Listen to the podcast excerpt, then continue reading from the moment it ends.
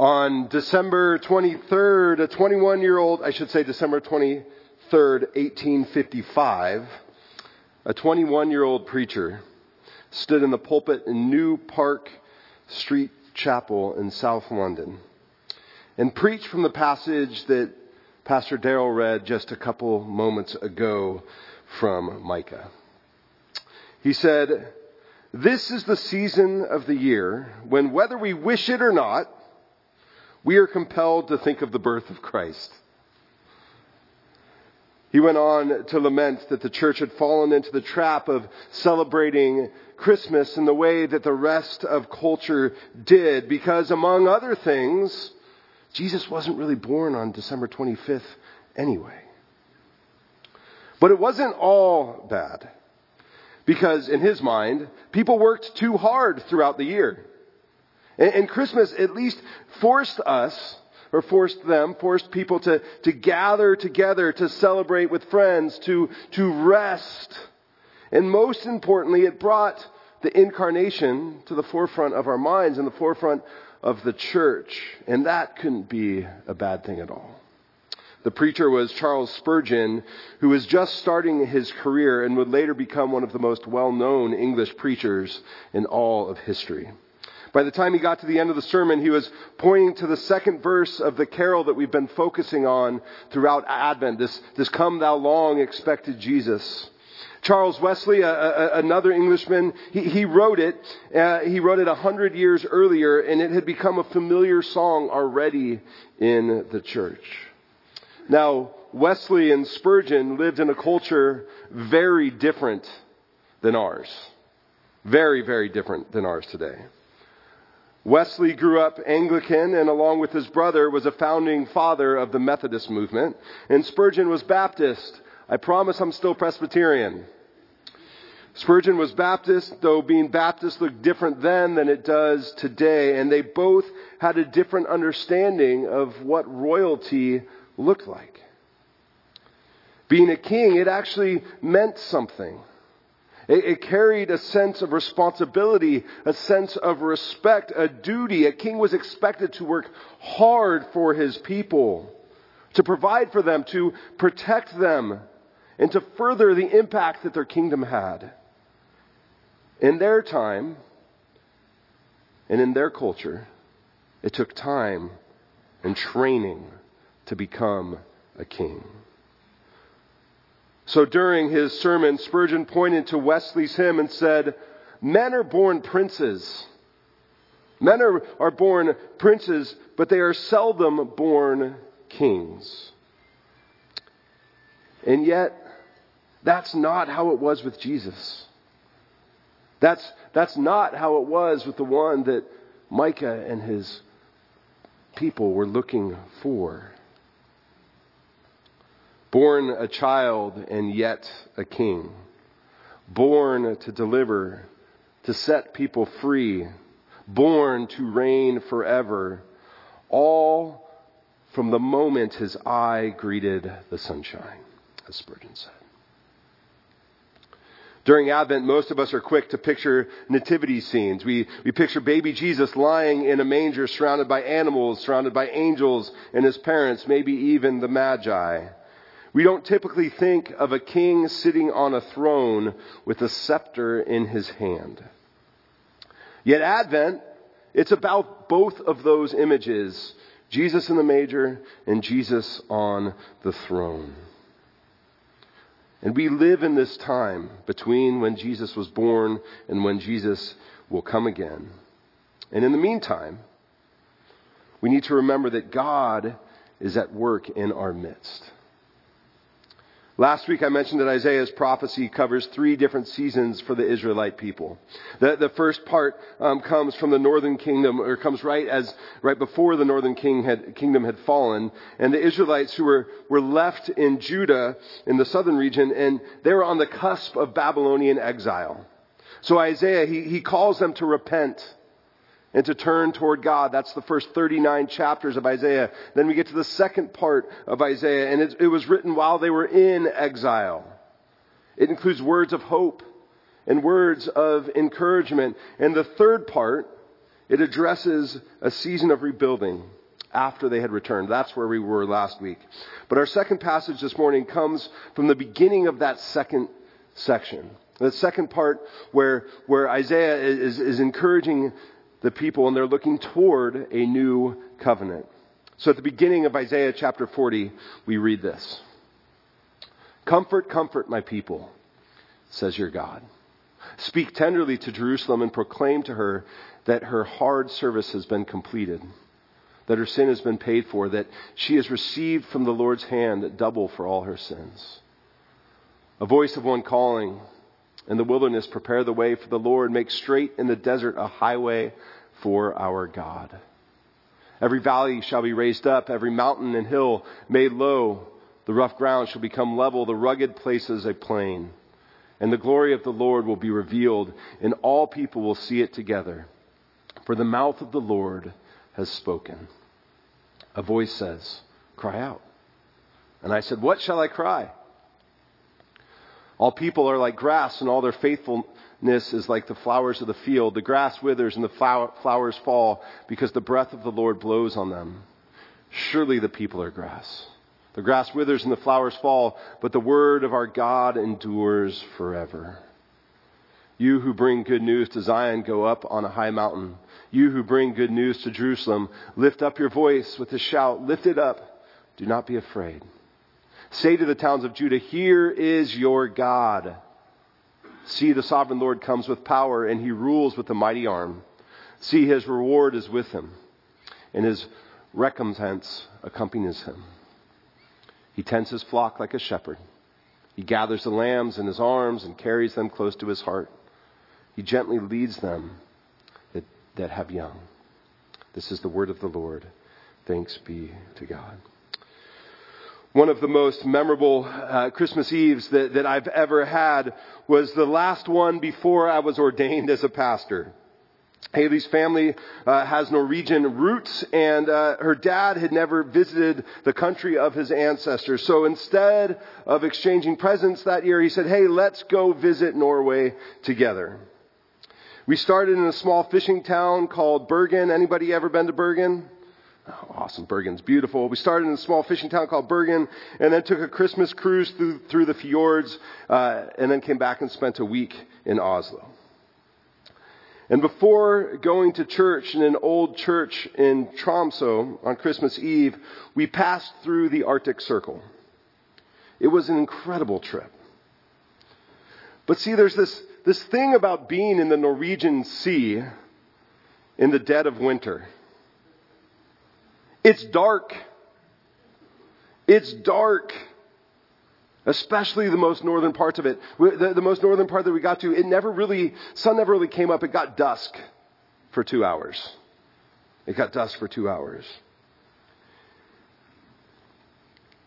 we took this picture, one of us did, Haley or I took this picture while uh, we were coming in or out of port one day. Uh, and I, I can't remember if it was in the morning or the evening because everything was thrown off at that point. Now there was one night where Haley's brother Luke and I were out in the, the, the hot tub out on the bow of the ship. We were the only people outside.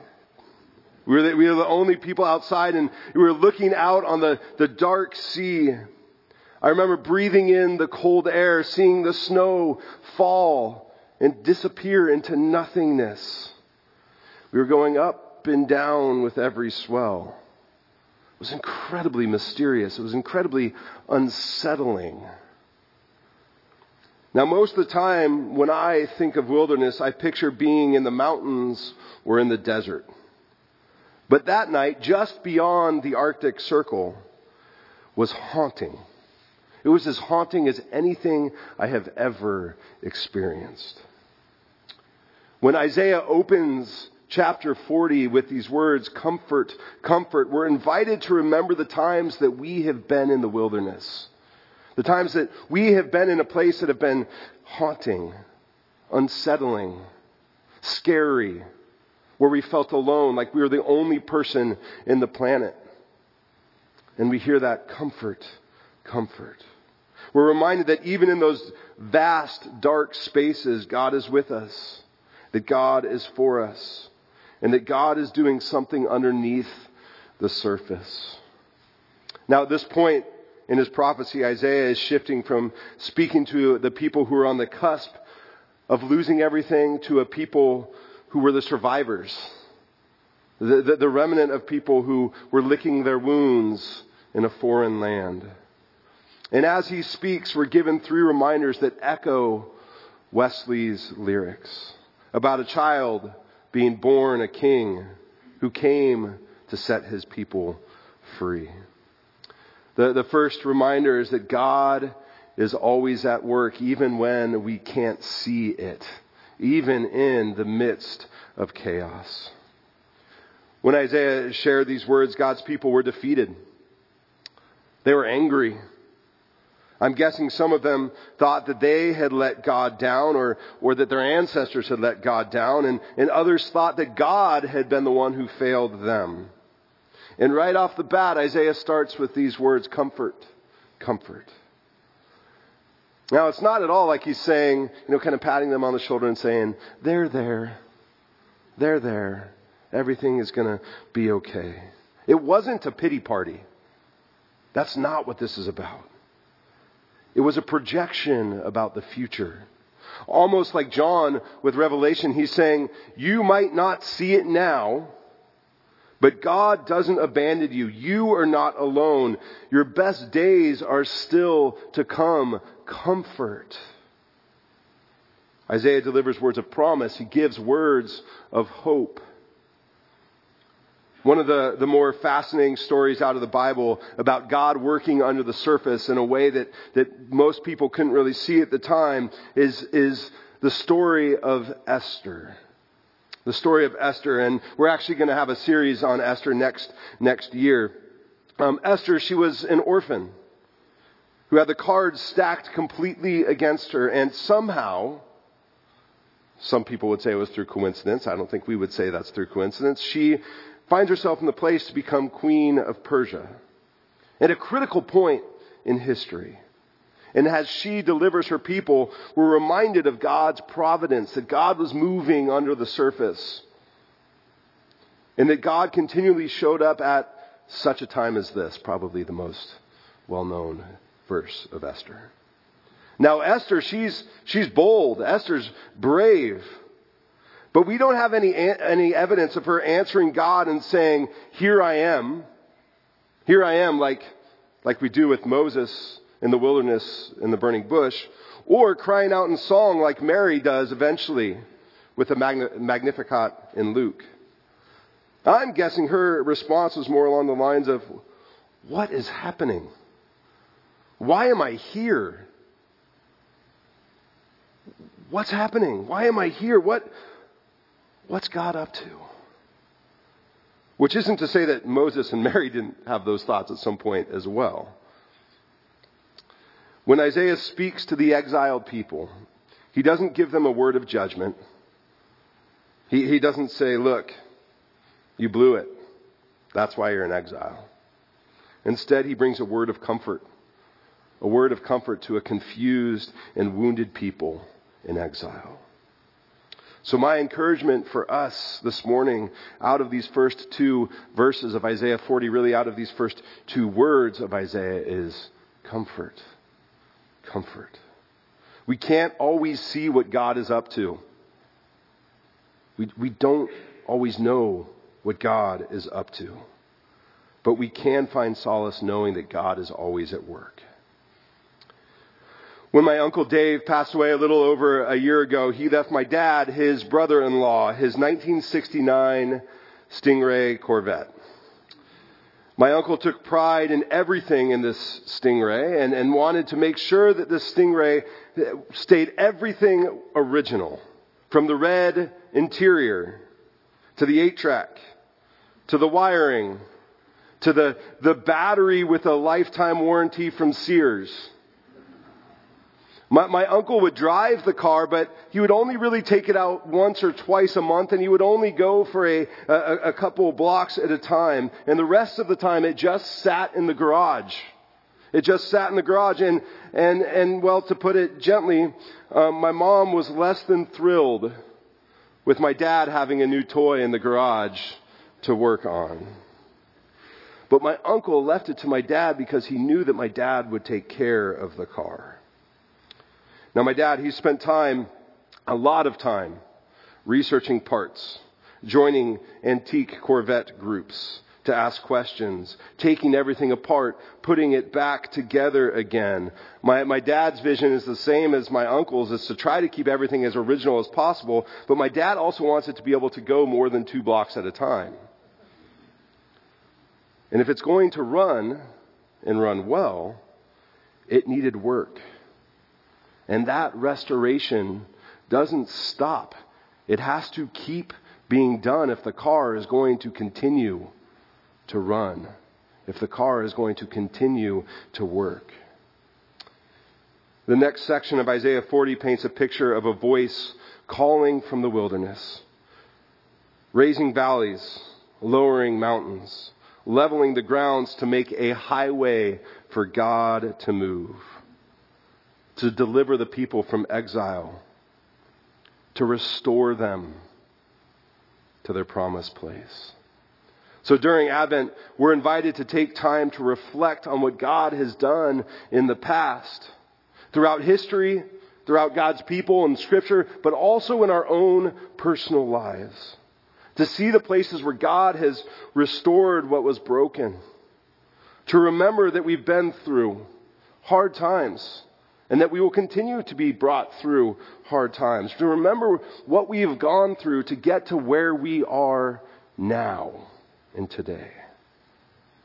And Advent reminds us to re- remember that God is still doing that sort of work. None of us, none of us is kind of made up of spared parts where we're just kind of thrown to the side of the road without value or without use in God's kingdom. Isaiah's reminder for an exiled people living in Babylon is that they had a, a purpose in the restoration of all things. We need to remember that we have that purpose too. Now, the last half of Isaiah's comforting words for the people in exile remind them that God's promise holds true forever. The grass withers, the flowers fade, seasons change, rhythms of life are disrupted, and, and plans we often think will come into fruition don't. But that doesn't mean that God changes. At the core of his reminder is the theme of God's faithfulness. God has shown up before, and God will show up again. So last month, Pastor Dale talked about uh, when we celebrated our, our 55th anniversary. He, he talked about this. He, he, he said, God has given us a future, and we might not know how that future looks. Our responsibility is to put our trust in God who consistently makes things new. We don't know how it looks, but God is at work because God's word endures forever. Now, Advent gives us the opportunity to lean into that reality, to remember that God, word, God's word endures forever, because as we wait for two weeks from today, the celebration of the God who was born in a lowly manger, we also anticipate the baby who was born as a king, who is still setting people free daily. May we find peace knowing that God is always at work.